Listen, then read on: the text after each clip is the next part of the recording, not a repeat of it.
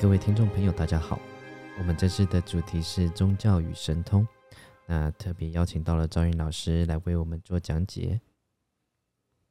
那你准备好了吗？我好啦，那我们怎么开始这个题目呢？怎么开始啊？我觉得今天可以分两个部分哈，一个部分是说到底修行的要提升的是什么，目的是什么？第二个是就像有神通跟鬼通嘛，那当然说这些能力有时候是伴随而来的，而不是大家主要修行的目的。那要怎么去分辨说你看到的是神还是鬼？而你看到的是你想象出来的幻象，还是真实感觉到的东西 ？OK， 那我可能就先介绍，我先科普一下神通，我们再科普宗教，我们再做这样的对话。好，没问题。我相信，一般人都会认为说神通是民间信仰，是道教、是佛教比较有的，基督宗教好像比较少。其实并没有，不是这样子的。包含像萨满他们其实都有神通啊、威卡啊，或者是都是有的。那依佛教学或依现在的宗教学定义来讲，东方佛宗教学的定义来讲，会把这些通他认为有所谓的三种。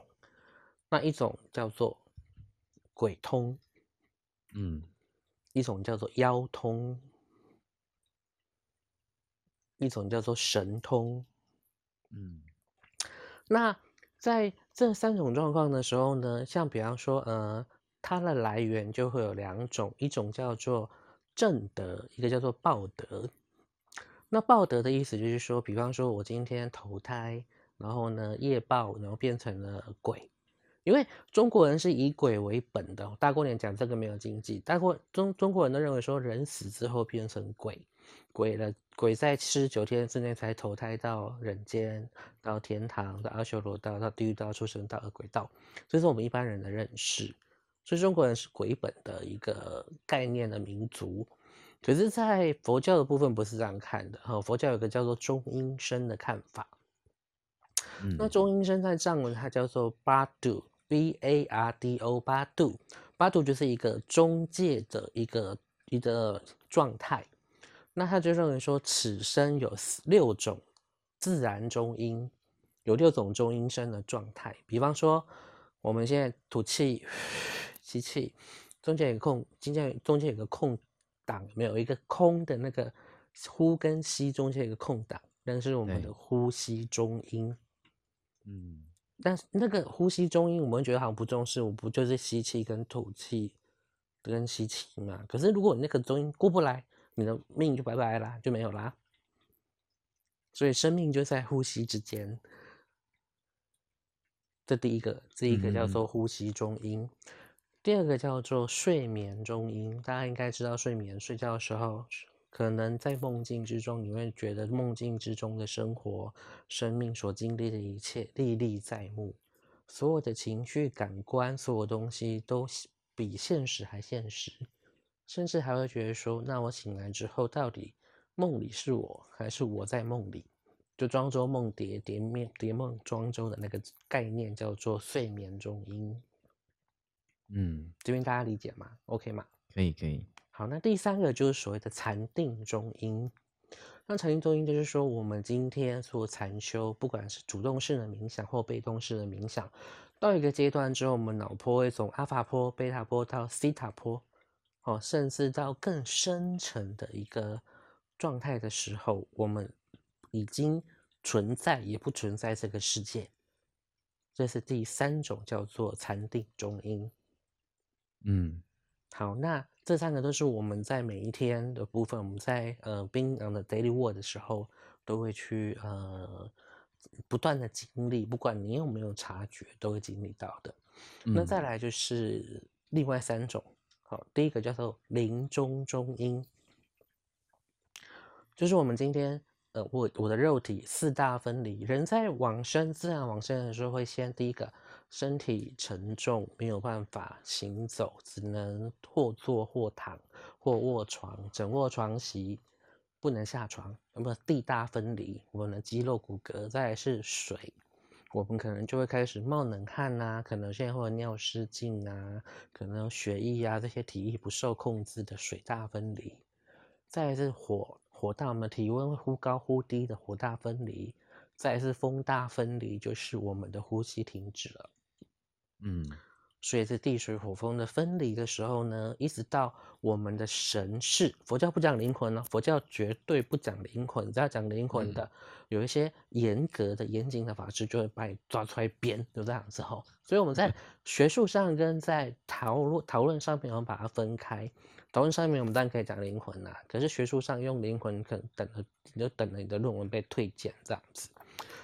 那神识的时候呢，脱离了你现在的肉体，然后呢，要进入了一个所谓的法性的空间的时候，所以我们会先经历子母光明会，然后有的藏传说法会说进入2天半的昏沉，然后才清。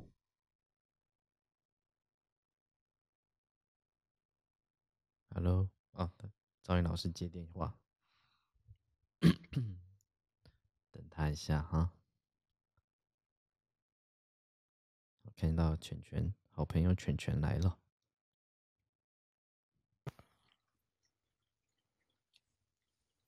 来喽，听到喽。OK， 好，那进入那个子母光明会或是昏沉睡眠，在醒来的时候呢，那时候我们叫做临终中阴，尤其是我们4大分离，神识要从我们这个肉体脱离的时候呢，叫做临终中阴。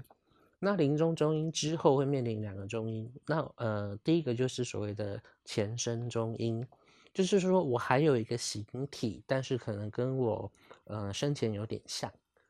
那比方说我生前有点像，比方说我断气了，然后临终中前生中阴的时候就是个胖子这样子，然后随着胖子受到前世的那个影响变少的时候，他会受我的意念控制，我会变成瘦子。那再我会变成一个我最喜欢的年纪，可能就是20几岁的瘦子这样子，都是属于前生中阴。可是因为我会有业力，我比方说可能会转身天界，或可能转身天龙8部，天龙，然后阿修罗、紧那罗、末末羯、人非人统、人非人等、迦罗等等之类的，或者是我可能要下出生道了，那这时候呢，我可能就会长得越来越像我的下一世，所以可能看到我还是人形，可是我长出了耳朵、猫耳朵、猫尾巴，然后呢，有一些阴阳眼的人就觉得说，我看到了猫精，然后呢，如果我是狐狸，我长出了狐狸尾巴、狐狸耳朵、狐狸手掌，我看到了狐狸精，我可能要变成鱼了，长出了鱼尾巴，我看到了人鱼。懂吗？所以变成说有一些精怪的概念，其实他们并不实际存在在任何一个维度之中。他会说他们是精微体，所以呢，只存在在某些维度与维度的空隙之中。比方说独角兽，独角兽可能就是一种兽身中阴的概念。它可能是马要转成一个犄角类的动物的时候，然后变成了有一只脚的马这样子。了解。那也有可能，比方说啊，大家我们继续我们上次讲过的阴灵的问题。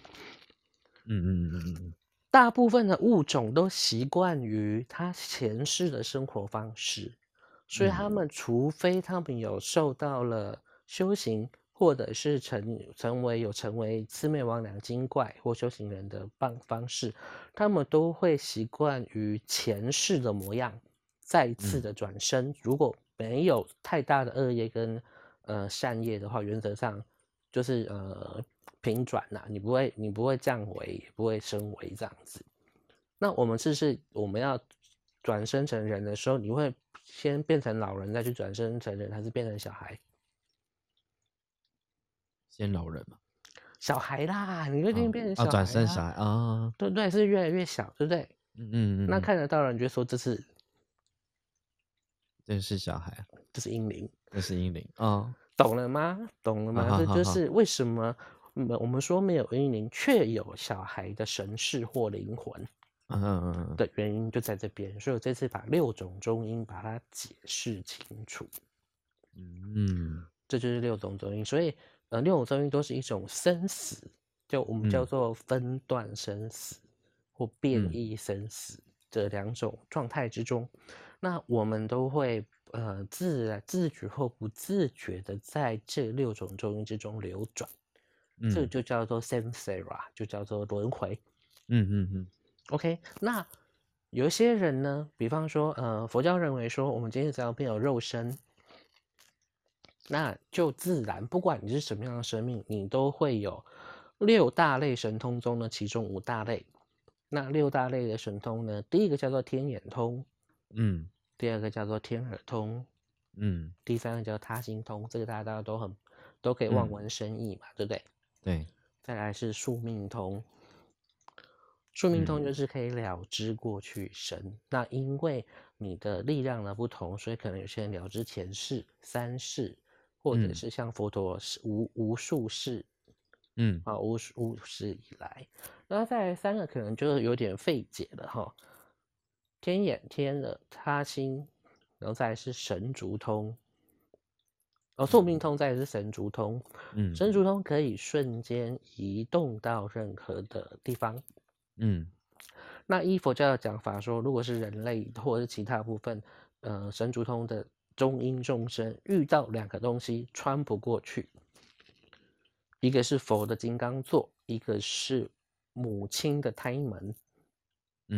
什么意思？就是说你闯进了母亲的胎门子宫之后，很抱歉，你就要在这个子宫内被生下来了，出不去了。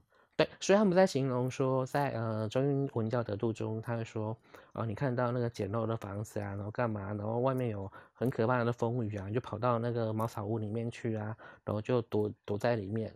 当你在清醒的时候，你已经投身出来了，在一户贫穷的人家，然后你躲在一个那个宫殿里面，你生出来是一个那个富贵的人家小孩，就是这样子。哦，了解。所以他们在中英文教的都会说，遇到洞穴或者是那个居室，就是居住的房间，或者是宫殿，或者是山洞或什么，不要靠近。因为有些不是人类啊，有些是动物的胎门啊。那尤其是这些洞穴，他们会发光。那你想象一下，你在中阴世界的时候是一片黑暗，突然看得到东西发光，而且又有个地方可以躲，你不会想进去。对。那这个发光就是男女交或者是雌雄交媾所发出来的光。那这时候就会很多中阴众生在那边想要去得到一个出生的机会。那如果是厌父习母者，讨厌爸爸喜欢母亲者，投胎为男孩，然后厌母媳妇者投胎为女孩。然后呢，超过7天你没有转生之后，你会再死亡一次。然后呢，再重来，再7天，然后7个7天之后，然后呢，你就会有点类似被强制分配了，因为你就会受到。就是说你的自由意志越来越少，你的孤位位越来越少，你越受到你前世做的那些东西的力量去牵引你，这样子。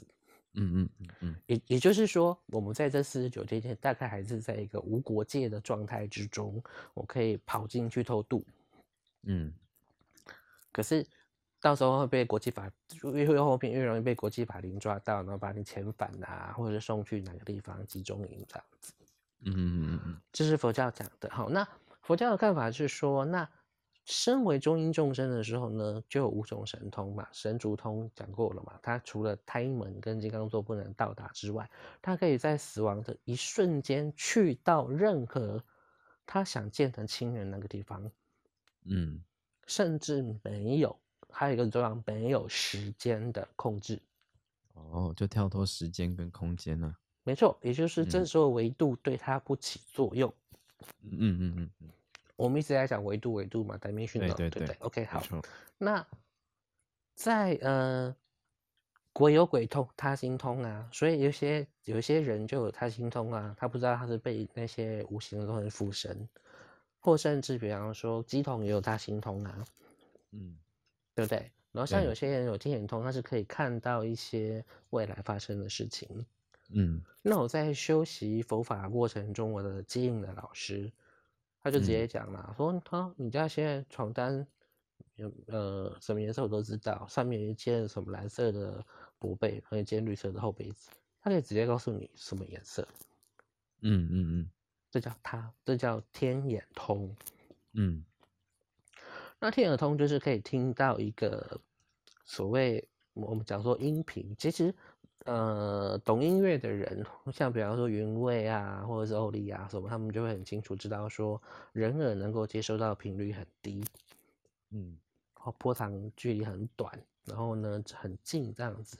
可是天耳通人他可以听到很遥远很遥远其他世界的声音，嗯，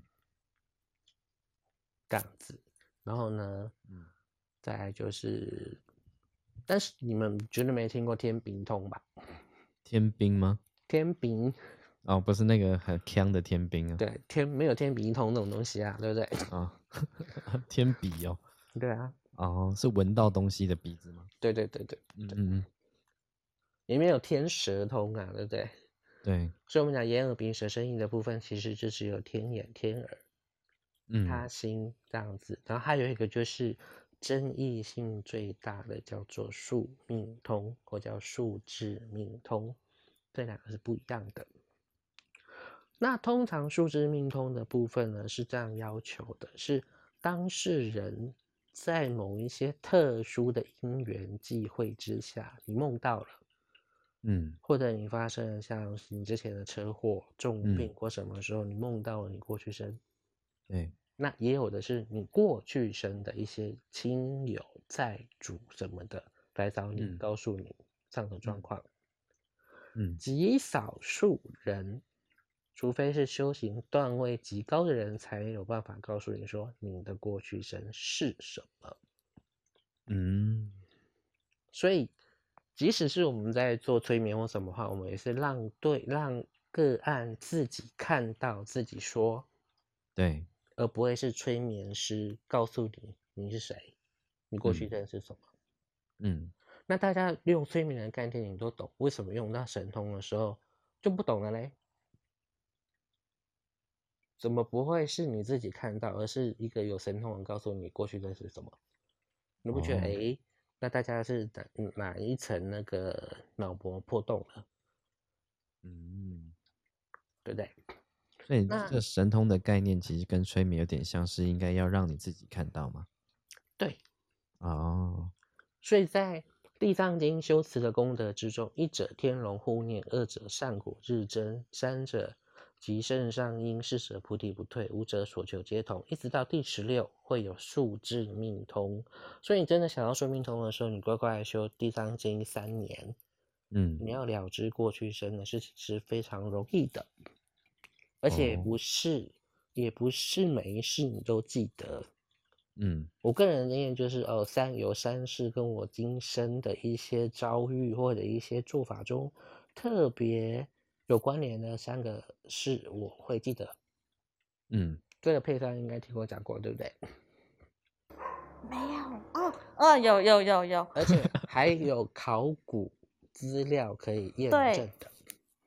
包含生活，然后包含了一些史中、野史中记载的东西，嗯，是要可考的，不是那种什么啊，你跟谁是什么师兄弟啦，你跟谁是什么情侣啦，跟谁是什么7世夫妻啊，绝对不是这种东西。嗯嗯，所以昭颖，你要分享那其中1世吗？嗯，等一下看看喽。好，然后等再来就是所谓的我们讲了5个神通了嘛。天眼、天耳、他心、宿命、神足，第6个叫漏尽通。那漏尽通呢？5大神通是所有非佛教徒，还有妖通、鬼通都能够通的，甚至人都有机会通的，单独一样或5项全有。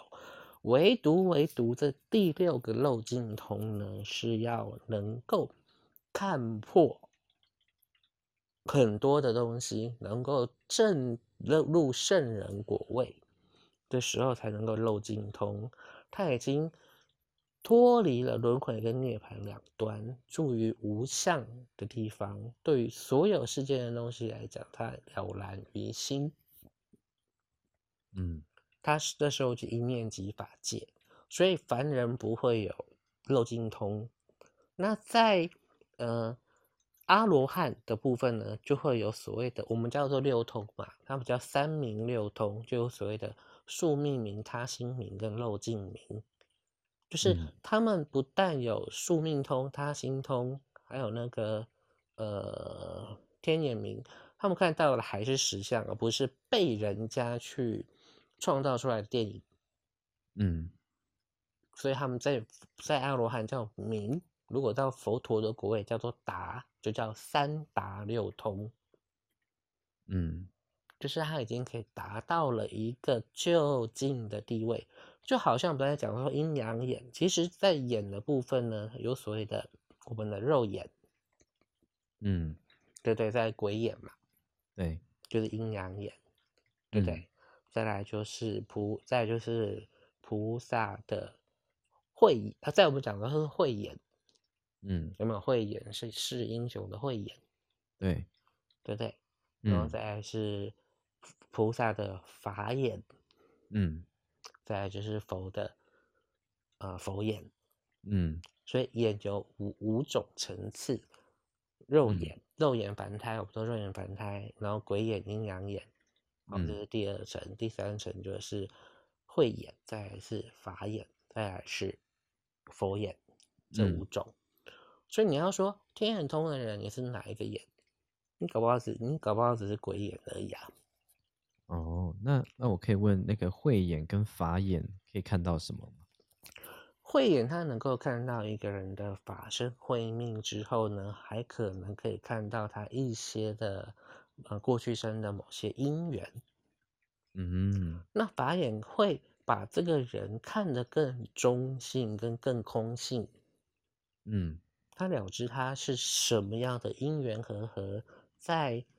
所谓的唯识三性之中，比方他的遍计值，然后呢，他的依他起性，然后遍计所值跟缘生实性能够看透，嗯，那佛眼就完全没有障碍了。佛眼就是全部前面四个眼的都看完了，没错。哦，所以其实他的后面这个慧眼、法眼、佛眼，其实就是一层一层叠加上去。没错，看到的视野越来越多。对，所以现在人就，反正我就讲我是天眼通啊，我是怎样啊，其实都还差很远，非常的远。因为天眼通最基本的要求就是你要能够千里外事物。嗯，比方说，如果我跟你说啊，各位听众朋友啊，其实招颖有天眼通啊，那我就要能够回答出嘉玉先生有穿内裤没穿内裤，穿什么内裤。不然，天眼个屁呀！嗯，不是吗？是，对，那就只是一个我幻觉，我看到在我的幻觉之中，我看到某些东西，这个东西可能不可考，可能有一些迹象，然后就说我有天眼通，然后被听到人也被骗得很开心，嗯，就开始啦，然后就开始身心灵界就开始追求这一些，在。幻觉中的幻觉，然后彼此用幻觉相互自慰。对，我不用取暖，用自慰。嗯，因为高潮嘛，对不对？对。然后就是所以他有天眼通啊，他有他心通，他有什么？其实，在规则上面是非常严谨的来做分配。那我讲过，到阿罗汉才有三明六通嘛。那什么叫阿罗汉？阿罗汉是四果圣人之中的第四果。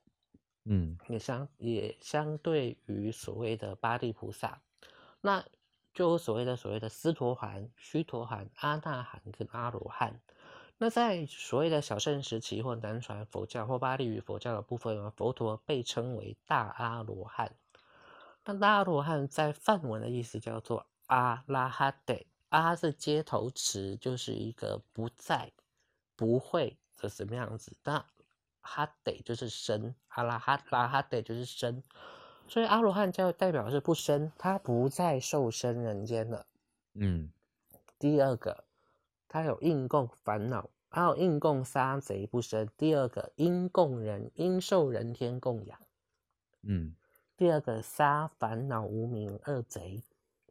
嗯，所以他就不再有烦恼了，他就不再有无明了。第三个，他不再受生轮回，所以阿拉哈对阿罗汉必须要具足这三种功德，才有所谓的三明六通。好，这个是对于神通的科普。好，所以呢，当别人告诉你的时候呢，那你就要试着请教他。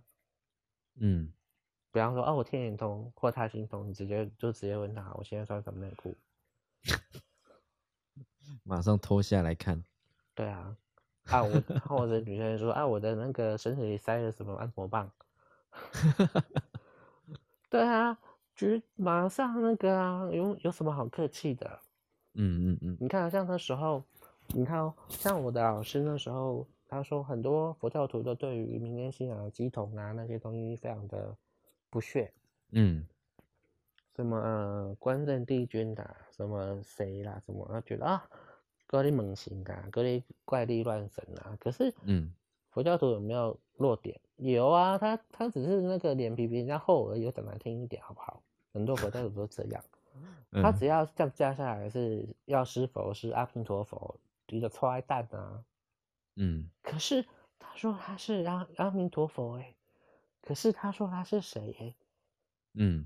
对不对？他就没有办法像刚刚很水鬼啊，那个什么什么妈祖娘娘啊，什么什么鬼谷先生啊，那都鬼啊，都骗人的。你怎么佛附身？你这种你就在那边拜了。那我讲过我老师教我们什么方法吗？没有欸。有老师教我说，一巴掌给他下去。然后说我不敢，我老师说有什么不敢的？如果是真的阿弥陀佛，你觉得佛菩萨跟你计较吗？哦，会吗？不会，对不对？对。啊，如果是假的嘞？假的，你怕什么？是，对不对？所以为什么我有时候在风格上面比较犀利的原因，就是因为当初我从一个对于宗教没有任何的概念，甚至对于佛教是那个800万倍的反弹的时候，是我的老师一层一层像剥洋葱这样子，把我的这一些很多的反叛、很多的叛逆、很多的东西一层一层剥开，断落真真。我对太多东西我都有疑问了，很多东西我都想说，为什么是这样？为什么这样？为什么这样？为什么这样？为什么这样？为什么这样？为什么这样？这样子，然后一层一层的被剥开之后，我才能够知道说，对，这会是我要走的道路。可是很多人就很麻烦啊。不看经典，没错。然后呢，或者是看了几本经典，就开始叫人家都要修这几个经典，或者是好为人师，学了一点点东西之后呢，就是哦，你应该修什么法门，你应该跟什么有缘，然后要怎么样，哦，那我教你持咒，你看哦，你们认识我到现在，我会开共修，对不对？我会开药师经讲记，我会讲一些东西。我什么时候教过谁念什么咒？我为登出地菩萨，菩萨有十地，一地宴欢喜地，二地宴会地。我没有登地啊，我不能自说真言啊。二，我没有金刚阿舍离，虽然我有受金刚阿舍离灌顶，虽然我有受，不好意思，第一次公开我有受金刚阿舍离灌顶。我受这样的居域灌顶之后，其实我有资格可以收弟子，我有资格可以传法，但是我没有去圆满了3年3个月的关，第3年3个月的关，我凭什么？对不对？那这样的时候是，比方我跟你讲说啊，嘉玉你应该修什么法门的时候，我是可能断了你真正的法身慧命，对不对？对，比方说，人是受到了贪嗔痴慢疑的贪心所勾招，所以来投身了人间。那贪心这个部分在五方五部之中的金刚的境界之中是属于西方莲花部。那莲花部就是阿弥陀佛的法门。那我们把种种才叫做大如来的话呢，它有5个分公司。那西方莲花有限公司的董事长是阿弥陀佛。那我们都知道，运作一家公司的部分，董事长通常都不太出面的，都是总经理在出面，都是 CEO 在做事的，对不对？嗯。那莲花部的 CEO 就是观世音菩萨。哦。那我们都是莲花部有限公司的员工。嗯。才会当人嘛，嗯，那谁跟你的 CEO 没有缘分的？哦，那如果你要说啊，你跟观音法门有缘，那请你举一个跟观音法门没缘的人来给我看看。我就会这样反问啊，嗯嗯嗯，你啊举一个跟观音菩萨没有缘的人来给我看看，嗯，对不对？然后也可以说跟地藏菩萨有缘啊。嗯，因为地藏菩萨，因为在《地藏经》卷下第13品主演人天品之中，然后呢，释迦牟尼佛就说：“自阿逸多成佛以来，就是弥勒菩萨在56亿7000万年之后呢，降世到娑婆世界，在龙华树下3会成佛之前，这个世界不会再有佛。”嗯，那。这个期间呢，怎么办呢？没有校长啦，那代理校长就是地藏菩萨。嗯， 嗯， 嗯。所以呢，那时候释迦牟尼佛就告诉地藏菩萨说：“现在未来天人众，无经殷勤付诸汝，以大神通方便度，莫令堕在诸恶趣。”嗯。所以呢，只要是偏华人信仰或是不排斥佛教的人。那谁跟地藏菩萨跟谁跟观世音菩萨没有缘？嗯，对不对？嗯，那所以就只要刚好几点管，就是啊，你只要会这2个东西，你就可以出去当老师啦。嗯，对不对？而且我常常会比喻佛教其实就像一个医院。嗯，骨科医生厉害还是牙科厉害还是妇产科医生厉害？都厉害，你什么病嘛？对，对对，所以呢，佛教之所以安利了这么多佛菩萨，就知道众生若病，应同一病；众生若药，应同一药。须知一向一味一药，皆是众生之病，同一患病；如来之药，同一患药。嗯，我今天缺钱，我就是修财神；我今天缺什么，我就是找。我今天肚子痛，我就是找肠胃科嘛。我今天。肝脏不舒服就肝胆肠胃科，我今天脑子有动就找精神科嘛，嗯，就是这样子而已。你要说哪个医生比较厉害，你要说你跟哪个医生比较有缘，你明明就是射护线有问题，然后我跟你讲说你跟脑科医院，你跟那个脑外科医生有缘，嗯，我是害死你还是在帮你？嗯嗯嗯嗯，了解，就是这样子，佛教就是这样，能够。当医生呢，他们是不是就有一定的医学院的训练？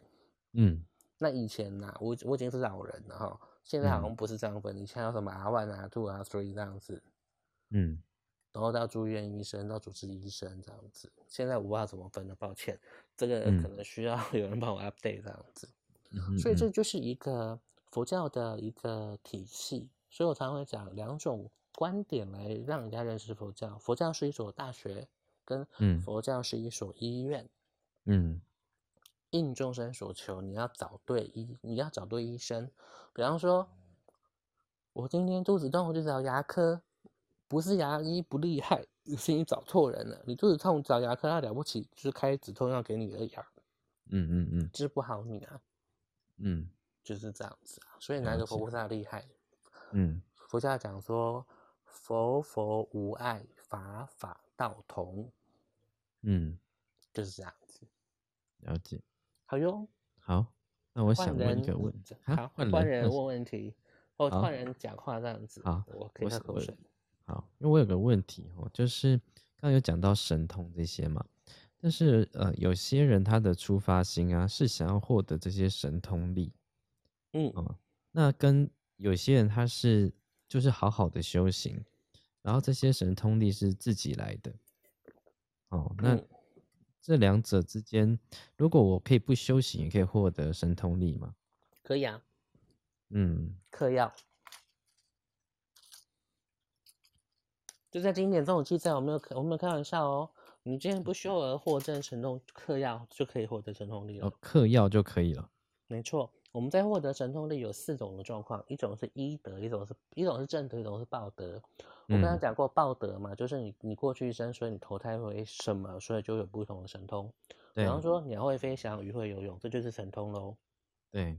好，但我人都不行嘛，对不对？那一种是修德，我今天修炼了佛教中的什么东西，所以我证得了什么样的果位。这要修德。第三种是因缘德，比方说生重病、出大车祸，像比方说你家里的状况一定会回来之后会有一些不一样，对，有，你会觉得你的维度天线被打乱，没错，所以可能会变成说，你可能一般人的维度线可能是圆形发散，你可能是金字角发散的部分，所以你可能。比方说，我们在第三、第四维度，你可能第三、第四维度的那个维度的高点，可能会戳到别人的第五、第六维度，但你还在第三、第四维度，可是你可以知道第五、第六维度的事情，这是前三种，对不对？第四种就是嗑药。好，那告诉你，300仪式有没有用药物？有。麒麟仪式现在多红啊！死藤水，对不对？降食糖。印度没有吗？印度有魔幻蘑菇，大麻，鸦片，这些全部都是啊，可是他们在用的时候，他们是会有一个仪式是去引导他，去进入了某个世界跟某个议题，所以他追求并不是那个愉悦的感觉，我相信，如果在场的听众，你有使用过死藤水跟相似汤的经验，我告诉你，那绝对不是舒服，绝对没有舒服的感觉。你就是吐到那个胆汁都出来。每个人，像比方说死藤水要更严谨，他们需要可能5天的断食或素食，那5天中先喝无另外的一种麒麟药，然后呢把身体吐干净。每个人身旁都要提一个小桶子，他们叫做业力桶。你的业力桶这样子，然后他们说，要喝到那个在亚马逊丛林啊，冲冷水澡就像冲个温泉一样那么热，真正的感官完全不一样。然后呢，到了第6天还是第7天，正式喝死藤水的时候，就是1杯、2杯、3杯下去，那你就会进入那个状态。那进入那个状态之后，包含下次汤的时候，你眼睛看到的东西就不一样了。你看一维的部分是不是就是一个点？没错，设计师对不对？对。二维是就是线条。对。对一般人线条来不起是字，然后国画这样子，然后呢写字这样子。可是嘉玉的专业来讲，至少3维。3维对。没有问题，甚至虚拟的4维。对，没错。动画就是对不对？你都可以动画，对不对？但是你会发现每加一个维度，它就会更漂亮。对，没错。好，那4维的空间的颜色原则，那个形态是定色的，对不对？好，5维的状况是那个颜色是不定色，6维的时候是不定型、不定色，大家想象那个东西会有多美。没错，那个世界会有多美？如果那个世界有纯油的时候，你会觉得它有多美？就是这样子。所以为什么他们讲到6维，原因就是因为6维的部分就是一般我们认为所谓的高我，那高我就是在第6维度，就是这样子。所以变成说我们这3维就是6维的其中一个面，一个形态。或者是说我们每一个维度都是上一个维度的投射。你看你是4维可以投射成，你可以立面图变平面图啊。对，没错。平面图也可以直接变成 sketch 图啊 ，sketch 图也可以变成一个点啊，对，缩小到一个点啊，放大到一个点啊，就是这样。所以每加一个维度之后呢，就会很漂亮。那维度跟维度中间会有一个能量波，那个能量波它必须是波形的形态，它有波峰，它有波谷，它有波长，它才能够去撑开这个维度往上，或者是下降这个维度。那这个能量波这个东西，你有没有想到什么东西？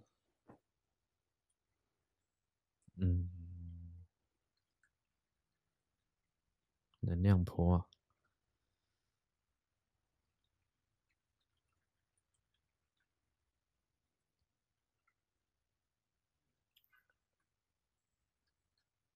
它就是 dragon 的真相。所以龙是能量波啊。对，龙就是每个维度中间穿越那个波长的波幅跟波峰波谷。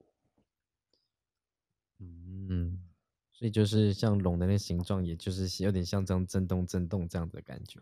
对，所以为什么他们要御龙而升天？其实御龙而升天就是我趁着我拉住能量波，超越一个维度。用现代话讲就是这样。原来如此。那同样的啊，我如果用程式来讲，就是我今天要把这个东西转换成一个，比方说你的三维设计图要变成立面图的时候，它是会有一个能量的一个串联或是什么东西嘛？对，那个电流就是龙。就是这样子。了解。哦，所以刚刚有讲到说，像这神通也可以用一些方式来获得嘛？那有些人他是在修行的时候自己会出现的吗？会。对，因为这样子就会变成一种双向的问题哈。有些人以为自己获得了神通，就代表他的修为了，因为有些人是因为透过修为才获得神通嘛。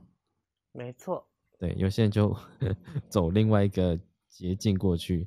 但是你如何看待这些能量跟能力的？很多人会走身心灵或不走宗教的原因，是因为他不想要去受到宗教这些规范跟束缚。没错。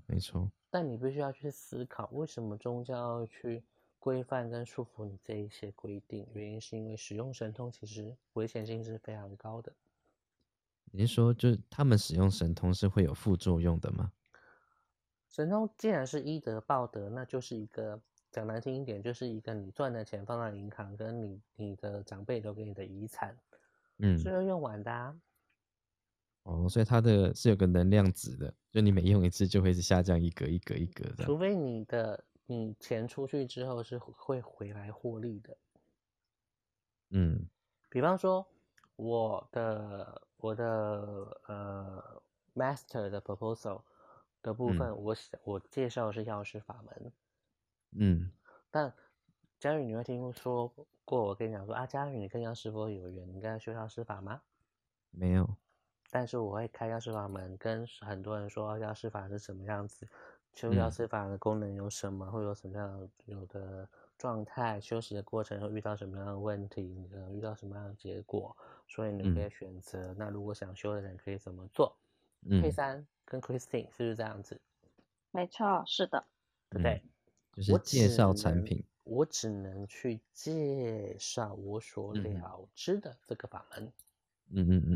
因为我不是金刚上师阿舍利，我也不是法王仁波切，所以我不可以去传，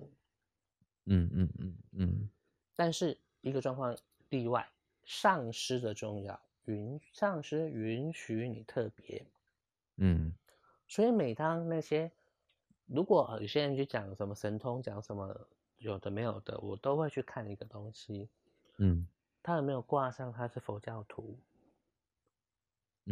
如果他没有，不干我的事，他要怎么讲，那都是他高兴就好。你懂吗？了解。